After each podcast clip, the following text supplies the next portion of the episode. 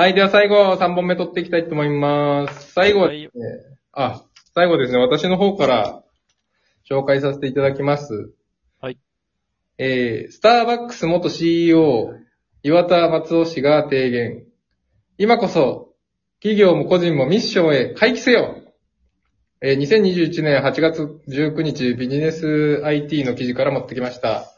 えースターバックスの元 CEO の岩田さんへのインタビュー記事となります。え記事中には、え企業も個人もミッションを意識すべきだということが記載されています。まあ、昔はですね、企業の目的は利益の最大化というところで経済を回すことに重点を置かれていたんですけど、まあ、今となってはそれが古い考えとなっていて、今、経営者にとって重要な3要素は、ミッション、ビジョン、バリューと言われています。ミッションは、企業の使命や存在意義。で、ビジョンは目指すべき方向性。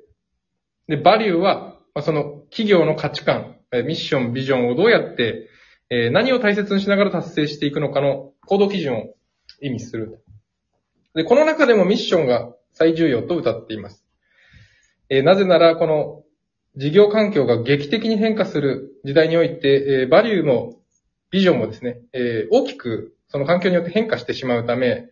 原理原則としてのミッションの存在が重要で、いろんな価値観を持った社員が同じゴールに向かうために、共通のゴールが必要であると、私は語っています。ある種ですね、社会の変化が激しすぎて想定したマニュアルを作り込む時間はすでにないと。で、いろんな価値観を持った人を同じ方向性に向かわせるためには、目印となる明確な共通ゴールが必要。で、高いミッションを掲げれば掲げるほどそれに共鳴した人が入社してくる。ミッションな数、ミッション自体が崇高、崇高なものであれば自然とモラルが上がっていきます。というところでミッションの、まあ、4つの重要性について、えー私は語っていました。で、実際、スタバのですね、エリアマネージャー、えー100名の3年間の離職率ってたった3名であって、スタバのミッションを心から実現したいと思っているからこそ、まあ、辞めない実績が作られてきていますという話でしたね。まあ、そして、企業だけでなく個人も、えービジョナリーカンパニー2のですね、飛躍の法則の中で、個人のミッションもま3つありますと。で、そのミッション、重要なミッションを掲げる際の3つは、まあ、好きなこと、得意なこと、人の役に立てること。この3つですと。でこの3つが揃うと、まあ、情熱を持って世界一を目指しながら、経済的原動力になるものを育てることができる。個人としても今のブーカの時代を生かされていることを考えて、自分にとって何が好きで、何が得意で、何が人のためになるんだろうか、ということを意識し続けることが大切ですと、まあ、記事中で歌っています。で、まあ、この記事を持ってきた理由なんですけど、最近、スタバでコーヒー飲もうかなと思った時の、ちょっと話をしたいなと思ってます。で、店員さんから、店内でお過ごしですかって聞かれたんですよね。で、この言葉すごい感動しまして、まあ、普通だったら、店内でお召し上がりでしょうかとか、まあ、食べる、飲むっていう表現をするところを、お過ごしでしょうかって言われた際に、単にスタバって物を売ってる場所じゃなくて、心地よく過ごせる場所を提供してるんだなぁと、その、まあ、その店員さんの意識が高かったから、その一言が出てきたんだと思うんですけど、まあそういう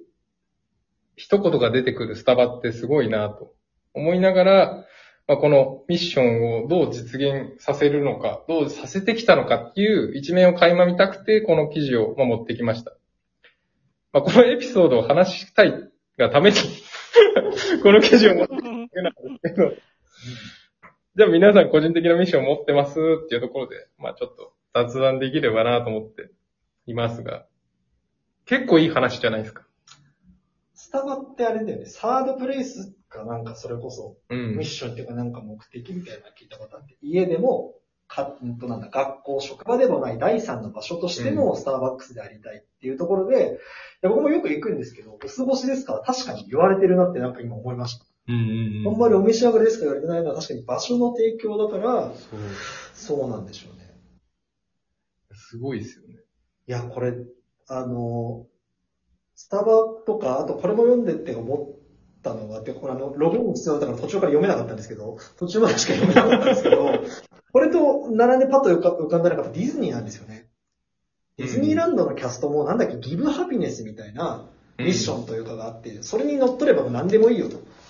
あの東日本大震災の時に、あの、売ってるぬいぐるみとかお客さんに防災頭巾代わりにもう、バイトのキャストも配ったみたいな。とかそういうのがもう、要するにお客さんのために、ゲストのためになんだって何で言ってもいいよっていうのが、ギブハピネス確かディズニーにあって、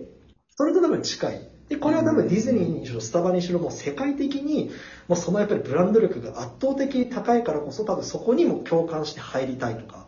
っっていうのが、いい、なんか好循環になってる例なんだろうなっていうのは思って、だこれがね、いわゆる普通の民間企業とか、うん。まあそれこそじゃあ名前もないような組織だった時に、どう作っていくのかなっていうか、すごい難しいなっていうのをなんか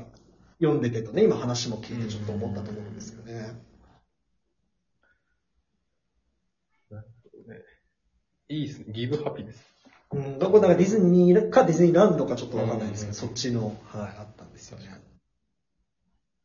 テルさんはどうですか？スタバのエピソード私もあるんですよ。お、ください。うちもよくスタバ使うんですけど、はい。ドライブスルーでうん。注文して、まあ、窓口でこう商品をいただくのを待っていたときに、お会計して、で、まあ、商品すぐ来るだろうと思って窓開けて待ったらですね、車エアコンついてますよね。お暑いので、窓を閉めていてお待ちくださいって。えへー、よくそんなの気づくな、みたいな。しかもまあそんな何分もかかるわけじゃないですよ。ー。せいぜい1分か2分程度だったんですけど、待ってる時間は。気がつきます？普通のファストフードの店員、そんなところ。いや、気づかないっすよね。すごいっすよね。うん。なんかさっきの言葉遣いもそうですけど、なんとなくミッションがあるとはいえ、マニュアル化されてるわけじゃない気がしていて、あの、やっぱ先輩方とか同僚がそういう気遣いができることを、まあさっきの自尊感情じゃないですけど、あ、いいなって思ってみんなが取り入れて、そういう風土が広がっていくのかなとかってうん。うんうんうん。思ってたりするんですよね。すごいね。なんかミッションって大事だ。うん。うん。自分はそのスタバの店員であると、今そのシャツを着てエプロンをしている以上、スタバの店員であるっていうなんかスイッチがある意味入るのかなと。なんかそこで働いてる人のあの、笑顔とか雰囲気ってやっぱりちょっと特殊というか、うんスタバらしさがすごいあるだろうなっていうのはなんか感じますよね。それがその、ね、あのエアコンあるから窓閉めててお待ちくださいとかに、もうなんか自然と出てくる。うん。そんな気がしますよね。これ、あ、さっき、塚さんが、あの、スタバのミッションの話してるときに、ちょっと私も調べてみて、はい言葉が見つかったので、ちょっと読み上げると、人々の心を豊かで活力あるものにするために、一人のお客様、一杯のコーヒー、そして一つのコミュニティから、だそうです。わかりやすいですね。うん。うん。ちょっとじゃあ、あの、日本の有名企業、あ、これちょっとやめときますか？やめときます。皮肉になりそうだったので比較すると。やめましょう。はい。本で読んだんですよね。ザ・ビジョンっていう本で。いろんな企業の、まあ、こっちはビジョンなんですけど、はい。あの、ビジョンもミッションも多分そうなんですけど、数項で分かりやすいっていうのが重要なんだそうです。えー本曰く。そうですね、数個。うん。はい。だから、限りなく興奮こうさせる、なんかこう、一緒に共感した人にとって、あ、その世界とても素晴らしい。僕もその、えー理想を叶える一員になりたいと思わせる一方で、その言葉からイメージが明確になるっていうことが多分必要なんだそうで、うんだからスタバで言うと、これはもう完全に一人のお客様一杯のコーヒー、そして一つのコミュニティっていうところで相手が明確になって、その人たちの心を豊かで活力のあるするあるものにするためにっていう行動を自分が取るってことですよね。これがぼやっとしてくると、ないものと同じになっちゃうらしいんですよ。ど。ああ。そうね。いや、これその一般のき、いわゆる企業とかでなんか難しいのかなっていうんですかね。いや、そのスタバって、もちろん本社機能とかはあっても、いわゆるそのお店でコーヒーを出すっていう、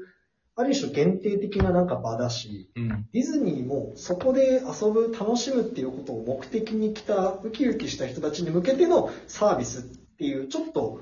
ある種限定的な部分があるから、多分そのミッションもやりやすいのかなと思うんですけれども。逆じゃないですか。ば、ん逆じゃないんですか。企業を作るときにそのミッションからスタートするからじゃないですか。だから何でも嫌になるために、何でも嫌から始まってミッションで絞っていくじゃなくて、そもそも最初の時点でそういうことがやりたいからそこに絞られて、そこでだけで刺され、こう、尖っていくんじゃないですか。あ、そうですね。だから多分そのスタバとかディズニーってそうなってて、でも多分いろんな企業ってそうじゃなくて、うん。その同じ会社でもいろんな仕事があってとか、いろんなそうそうそう関係者を相手にしてるから、多分その創業理念とかがあっても、ぼやけるみたいな。ぼやけるんでしょうね。だから多分それは、あの、あれですよね。多分その、この記事の最初の方に書いてあった従来型の経済拡大主義的なうんうんうんうん。企業たあ、これでまた別の話で言うと、アマゾン。もう何でも屋に見えるけど、アマゾンのビジョン、アマゾンのビジョンというか、あの、ミッションというかは、すべてのものが買えるお店うんうんうん。だそうです。明確ですよね。あ明確ですね。もうクラウド側も地球上で最もお客様を大切にする企業。うん。こう見ていくと結構面白いですね。そうなんですよ。それに基づいて動いてんだから、いいだろうっていう行動規範が大事ということで、3問目終わりたいと思います。はい。